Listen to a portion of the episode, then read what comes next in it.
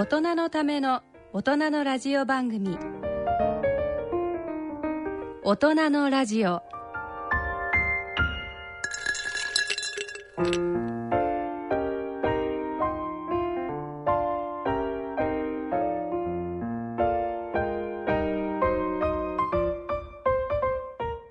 皆さんご機嫌いかがでいらっしゃいますか？大宮時子です。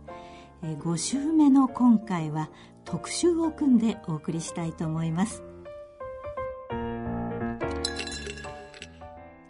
今回は不妊治療をテーマにライターの水島よし子さんとともに進めてまいります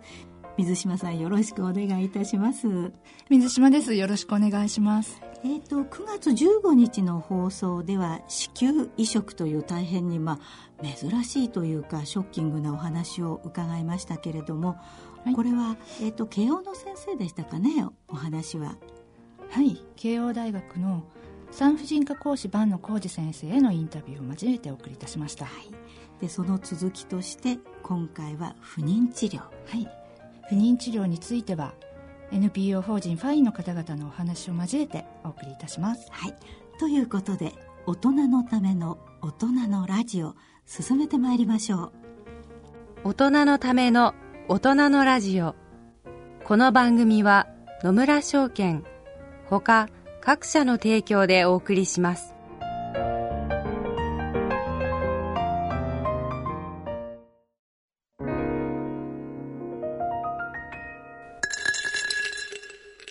野村。第二の人生に必要なのはお金だけじゃないから。ゆったりとした旅を楽しみたい。健康はもちろん若々しさもまだまだ保ちたい。住まいをもっと快適にしたり相続のこととかもしもの時のことも考えておきたい。セカンドライフのために知りたいことってたくさんありますよね。あなたのハッピーなセカンドライフのために。野村証券の本支店ではさまざまなスペシャリストを講師にお招きして野村のハッピーライフセミナーを開催しています。詳細はウェブで「野村のハッピーライフ」と検索してください。なお当セミナーではセミナーでご紹介する商品などの勧誘を行う場合があります。それの村に来てみ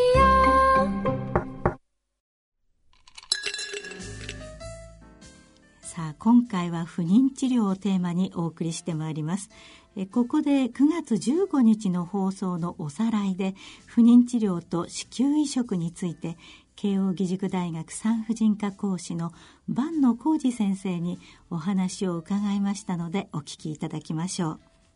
まあ、いわゆるあの、お子さんを作りたくても、なかなか赤ちゃんがですね、できないという。実はまあ、不妊症の理由っていうのは、まあ、あの、まあ、様々な理由があって、まあ、当然ながら男性の方に原因がある場合もありますけれども、まあ、あの一方で、まあ、女性側に原因がある場合もあって、まあ、例えば排卵がしないとか、あるいはまあ卵管が詰まっているとか、あるいはまあ着床しづらいとかですね、あるいはまあ子宮内膜症があるとか、いろんなことがあります。ただこれに関しては、あの、まあ、排卵誘発剤であったり、まあ、体外受精っていうような、まあ、生殖補助医療技術っていうのが非常にあの発展してきて、まあ、あの、かなりの原因は克服できるようにはなっているということであります。今、あの、日本はあの、非常に体外受精による児がどんどん増えてきていて、えー現在の今の統計では大体全出生時の4%。ですからまず、まあ、小学校であれば一クラスに必ず一人は体外受精で生まれている子がいるというぐらいに、まあ、身近なものになっています。えー慶應義塾大学産婦人科講師の坂野浩二先生に、まあ、不妊治療についてお話を伺ったので、まあ、おおよそのことは分かったんですけれどもあの水島さんも不妊治療の経験者だということなので、はい。えーここでもう一度こう水島さんの場合について簡単にお話しいただけますか？はい。私の場合なんですけれども、うん。結婚して、えー2年ぐらい経っても、はい。あのできませんで、はい。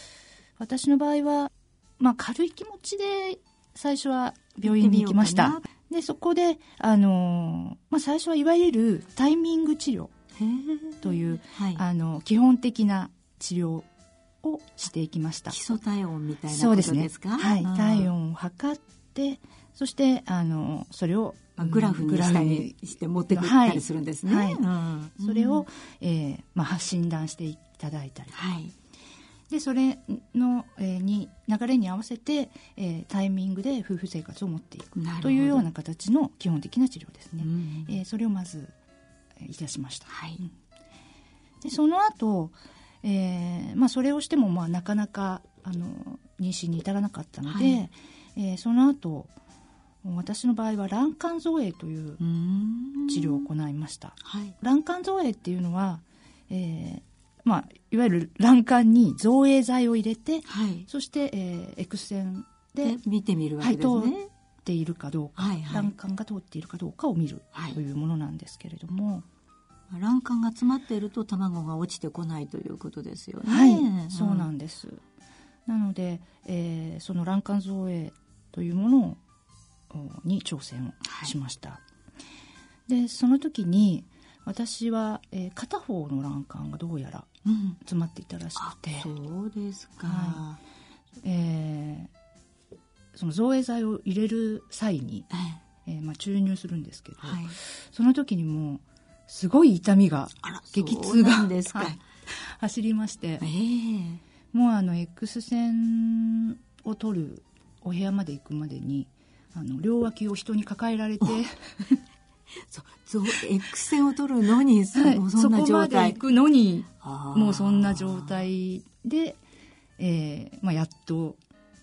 ベッドの上によっこらしょっと上がってで、そこであの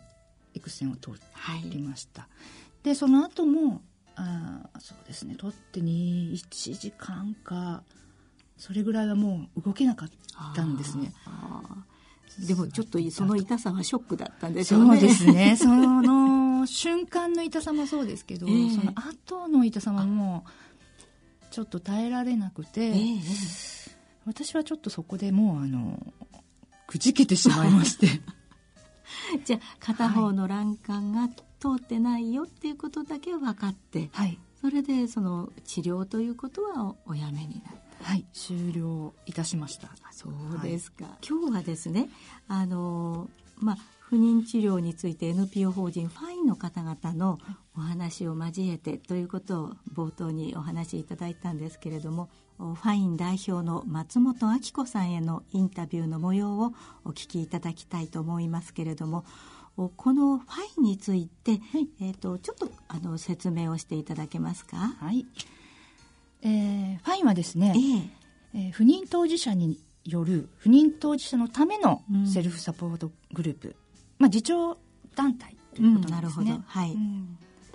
妊活をしている方を応援する活動をされている団体なんです、はい、まあ、情報提供とかそれから仲間づくりでカウンセリングそれから電話相談なんかもうんうんなさっているようですね。ああ、はい。そうですか、えー NPO 法人ファイン代表の松本明子さんのお話をお聞きいただきましょう。ファインの設立の経緯はい。ですね、始められたきっかけなどをはい。お話しいただけますか？はい、わかりました。えっ、と、ファインは、はい。NPO 法人ファイン、現在、過去、未来の不妊体験者を支援する会という、あの、自分たちでつけてるんですけれども、設立したのが2004年の1月です。で、その時は、まだその任意団体として発足したんですが、最初は4人で始まった本当にその何をやろうっていうことも決まってないままで、まあ、とにかく自分たちが不妊治療して体験したことをなんかその人の役に立てられないかあの同じようなことで困る人が一人でも減ったらいいなっていう思いで立ち上げたっていうのが最初の経緯なんです。普通の友人に不妊治療してるとか不妊の悩みってなかなか話しづらかったり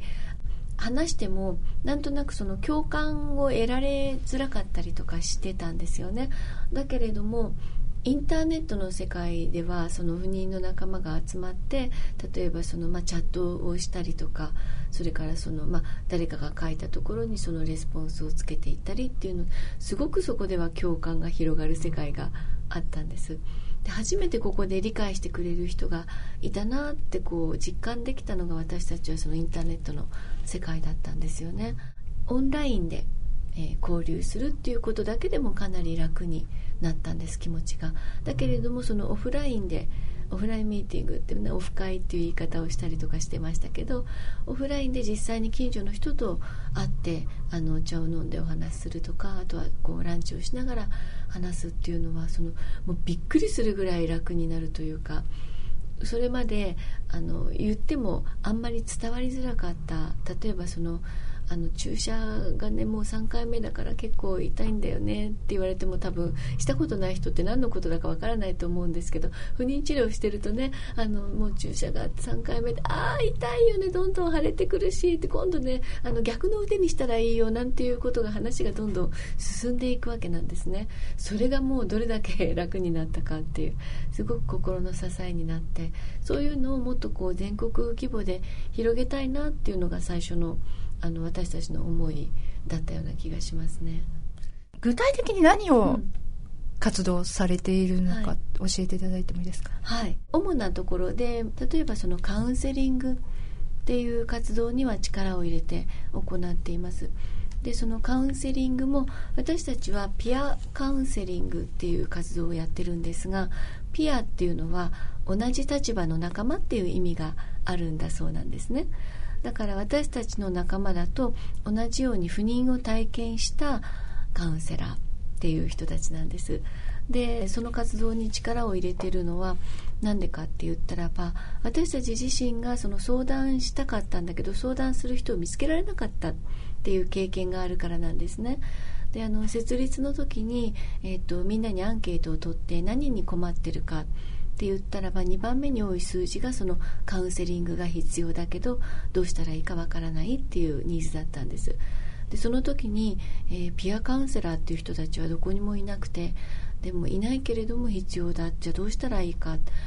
作るっていう話が出まして。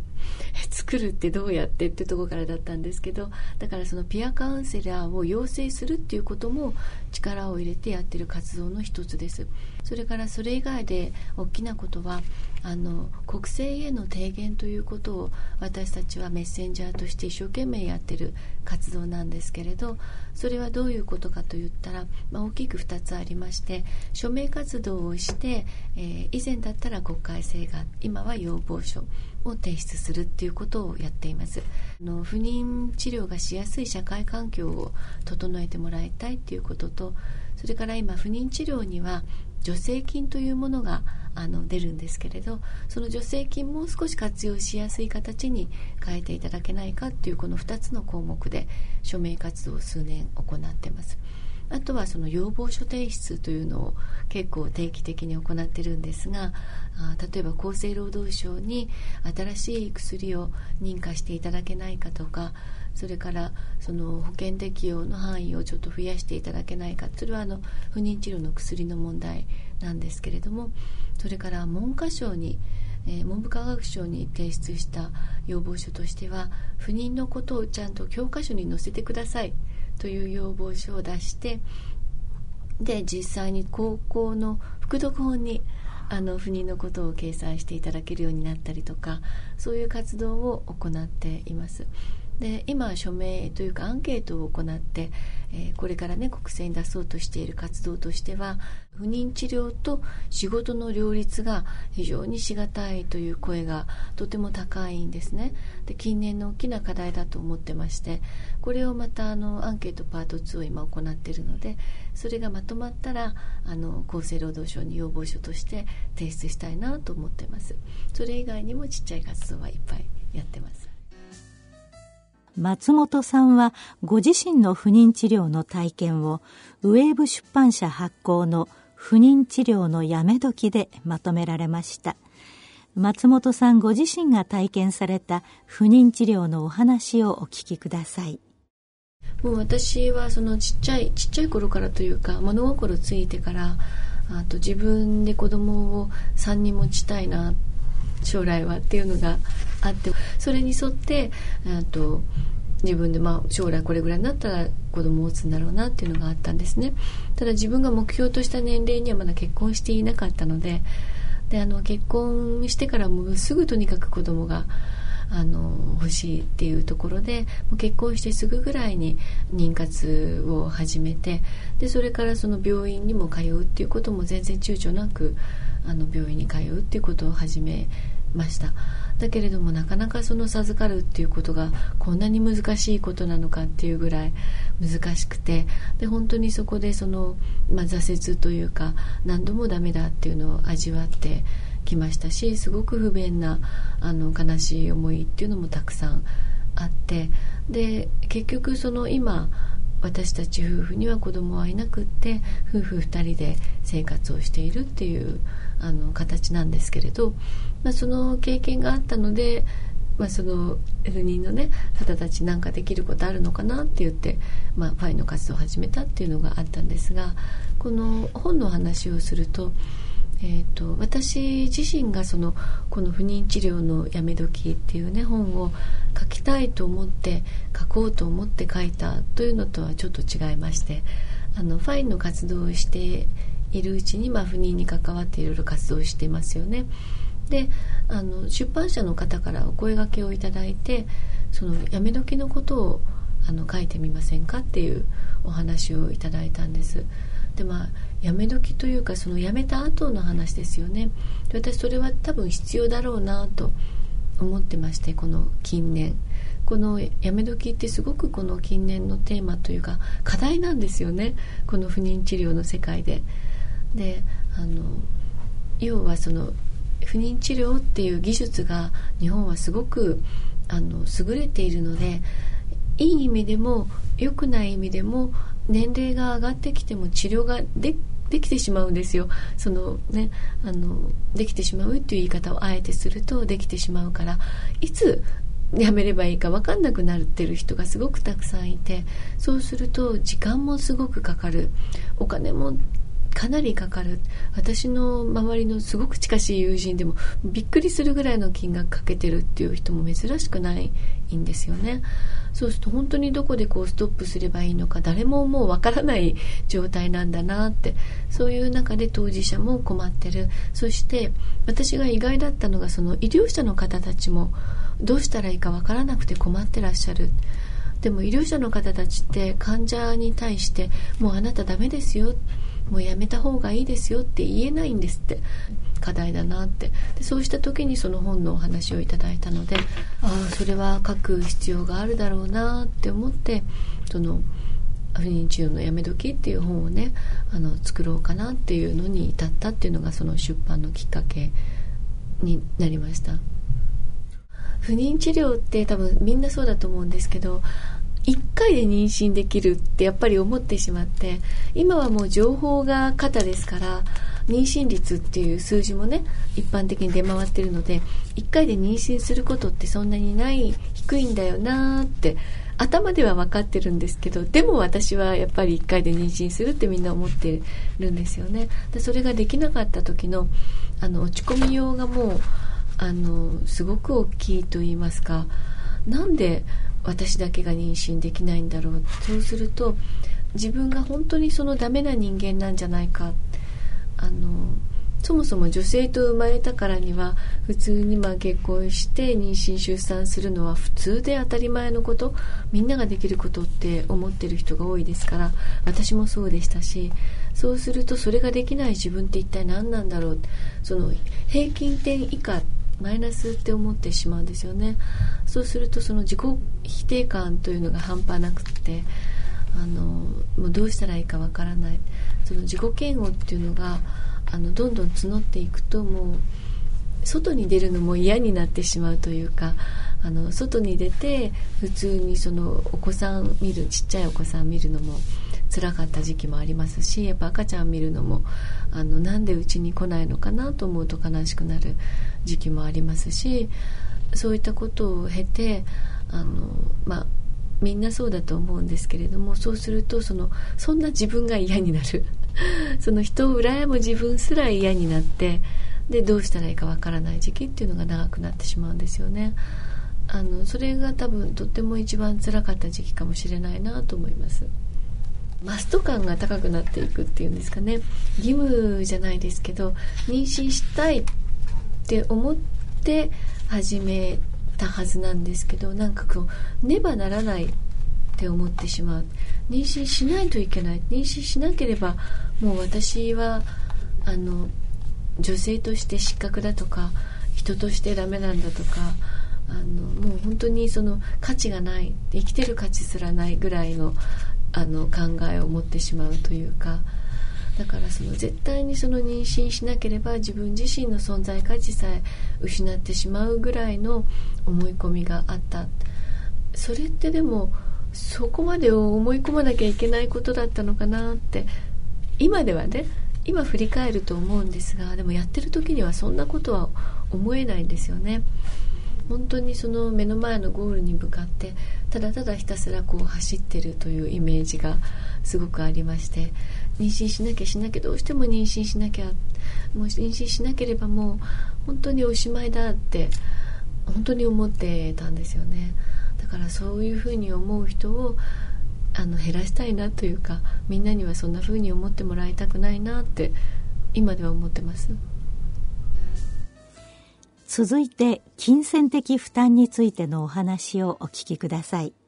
そうですね。1000万円というのは私の友人でも何人かいます。そんなそのええー、っていうほどびっくりすることでは私たちの中ではなくてああ超えちゃったんだぐらいですかね。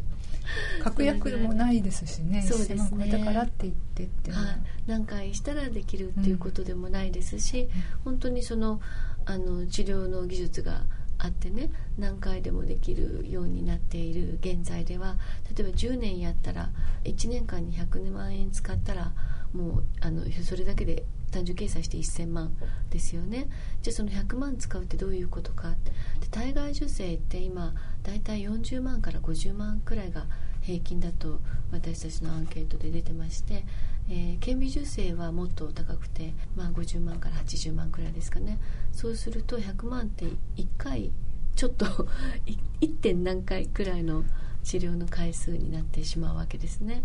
そうするとあの1000万というのは決してその計算できない数字ではないという金額になってしまいますじゃあその不妊治療してる人ってお金にゆとりがあるかって言ったら決してそんなことはなくて、えー、例えばマイホーム資金だったりとか例えばその車を買いたかった資金とかもっと言えばその子育てのためにあの貯めていた将来のために貯めていた貯蓄を切り崩して切り崩してあと1回だけあと1回だけっていうので気が付いたらそれぐらい使ってたっていう人の方がほとんどだと思いますね。ファインで取り組んでいる妊活プロジェクトについてのお話をお聞きください。私たちあの妊活プロジェクトっていうチームがありましてであのまだ不妊治療をしていない、ま、考えたこともない。つまりその20代とかあともっと言ってしまえばもう10代ぐらいの世代に伝えたいなっていうのが大事なことだと思うんですけれどもそのライフワークバランスって私たちはあえて言ってるんですがそれなんですね。その中でいつ結婚しようかしまいかそれともいつ妊娠しようかしまいか出産しようかっていうことをちゃんと考えてあの人生を送ってもらいたい。悔いのない人生を送ってもらうために自分のライフプランをきちんと考えてもらいたい。と思ってるんです。でその中で男女とも結婚も出産もきちんと視野に入れたライフプランを作ってもらいたいなって思ってるんですね。そのための啓発活動としてその妊活セミナーみたいなことをあちこちでやったりとかしています。今そのその妊娠出産とか不妊の世界で何が言われているかと言ったらばあの不妊の方がすごく多くなってるっていうのがとても問題なんですね。でその原因はと言われるとすごく月並みなんですけれども晩婚化晩産化っていうやっぱりこの一言に尽きると言われています。卵子の老化って言われて久しいんですけれどもあの卵子というのは20女性の27歳がピークのでそこからどんどんこう低下していくと言われてまして35歳を過ぎるともっとガクンと卵子の質が低下するという話もされているんですね。しかしながらそのじゃあ今27歳でじゃあ結婚してる男女ってどれぐらいいるか決して多くないですしじゃあその卵子がピコンとこう下がる35歳で結婚している男女やっぱり減ってきているんですよね。いつまでもあの見た目がどんどん若くなってますからいつまでも内臓も若いと誤解している男女の方が多いんですがそんなことは決してなくて35歳過ぎたら高齢出産と言われているのはもう何十年も変わっていないんですってさっきそのライフワークバランスという言い方をしたんですけれどもあの通常はワークライフバランスだと思うんですけれども私やっぱ人生が先にあってそれでこその仕事だろうっていう考えを持っていましてなのでそのライフワークバランスっていうのを大事にしてもらいたいなと常々思っているんですね。でえっと、私がそのこの不妊治療のやめ時という本で一番伝えたかったことっていうのはあなたの人生のゴールを考え直しませんか？というかあなたの人生のゴールをちゃんと定めませんか？っていうことを伝えたかったんです。自分自身にとってのじゃあその30年後にどんな人生を送ってたいのか？多分普通に生きていると毎日の仕事に追われて目の前のことに追われて多分10年後すら考えることってあんまりないと思うんですね。でもっと言ったらどんな人生で終わりたいですか？っていうことなんですよ。そこを見定めてもらいたい。で不妊治療をする方っていうのはもちろん子供が欲しくて治療をするわけなんです。だから不妊治療のゴールっていうのはある意味子供を得ることっていう風に考える人がほとんどだと思うんですがでもねそのゴールってみんなが通れるゴールではないんですよね。じゃあ通れなかった子供を得られなかったらおしまいか不幸なのかって言ったら決してそうではないということをまあ私自身もそうですし私の周りの友人たちを見ててもすごくそう実感してるんですね。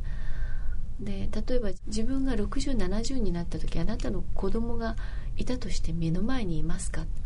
多分いないんですよね子供は通常に大きくなってたら独り立ちして家庭を持ってるわけなのでその時に残るのって夫婦っていうあの一番小さな家族の単位だと思うんです。その夫婦がどんな夫婦でいたいのかっていうのを考えてじゃあそこからこう逆算して絶対子供が必須なのか子供がいなきゃいけないのかなっていうことを見直した時にもしかしたら不妊治療しなきゃって思ってる人はそのしなきゃっていうのが外れるかもしれないんですよね。そしたら早いうちからあの不妊治療ではない自分の人生の道を選べる可能性がある。結局その不妊治療を経て妊娠出産しても残念ながら離婚するカップルだって少なくないんですよ。本当に残念なんですけれども。あの子供がいたら全て幸せではない。子供がいたら幸せな家庭を築けるわけでもない子供がいるからこそ離婚したっていうカップルも私は何組も見ていてすごく不思議だったんですねなんであんなに頑張って不妊治療して子供を経てね得てねそれでなんで離婚しちゃうんだろうなって思うとやっぱり何かがずれてたんじゃないかなってすごく残念に思うんです。本当に必要ですかっていうことを考えてもらいたくてあのね子供がすごく欲しい。多分えっと本当に子供をあの産んで育んで育てたくてそれを生きがいにしたい人もいるんですけどなんとなくなんだろうな子供はいなきゃいけないものなんだっていうこう固定観念にとらわれて治療に進んでしまう人って少なからずいらっしゃってそれっていや本当に必要っていうことをもう一回考えるとあら私そうでもなかったっていう人っているんですよね。なんかそういった中で治療をしているとあんまりやっぱりいいことがないなって思うんですよね。でその治療あのそこまで自分が子供が欲しいと思ってなくて何気なく始めた治療なんだけれどもそれでもその子供を授からないとなるとなんだろうそのやったことが報われないっていうことが悲しい。だからやったことを報われるために治療を続けるっていうふうにこうなんとなくこうシフトしていってしまうっていうんですかね。そうすると最初のその子供を授かるっていう目的ではなくてやったことを報われたいっていうこっちの方に目標がなんとなくこうすり替わるとそうしたことでやめ時がわからなくなったりっていう方もいらっしゃって本当にその自分たちの2人の人生に子供が必須なのかっていうことを考えている人って実は多くない、まあ、そこで必須だったらばじゃあどこまで頑張るってあのいうふうに考えればいいと思うんですけどそれはその体力とかお金とかそれからその自分の気力ですよね何よりも。そこをちゃんと換算してじゃあいつまで頑張るってで立ち止まり地点をちゃんと見つけておいてもらいたいななんていうことは言うんですがとにかくその最初のスタート地点で本当にその自分たちに必要かどうか必要だったらやろうねっていうところを確認してもらいたいなって思うんです。その確認がないままで進むと2人の気持ちがこうそれることもある。そうすると子供ができようができまいが結局離婚っていうことにも発展しかねないのでその辺の確認はしてもらいたいなっていつも思ってるんですよね。2人でどう生きるかっていうところをまずちゃんと見定めてだからやっぱりそのライフプランキャリアプランという言い方の方がいいのかな。仕事、ね、それからしあの、まあ、自分の家庭子供とか趣味とかそういったことも全部合わせてどんな風に生きてどんな60歳になりたいのかなっていうねそこを考えてもらえるといいなって思ってます NPO 法人ファイン代表の松本明子さんのお話をお聞きいただきました。まあ、いろいろね、はい、な方面からあの指摘をいただいたりそれから現状をお話しいただいたんですけれども松本さんとの印象はいかがでございましたか、はい、私はあの松本さんも女性ならではのね、うん、あのきめ細やかな心遣いっていうのをすごく感じたんですけれども、はい、とにかくいろんな面でサポートされているわけですよね。うん、まあ、不妊治療をされている方っていうのはあの結構負担が多いので、はい、まあ、大体4つの負担があるっていうふうに、はい、あの松本さんもおっしゃっていたんですけれども、まず心の負担、はい、それから時間の負担、はい、そして、えーまあ、体の負担ですよね。そうですね、はい、それからお金の負担もあるわけですよね。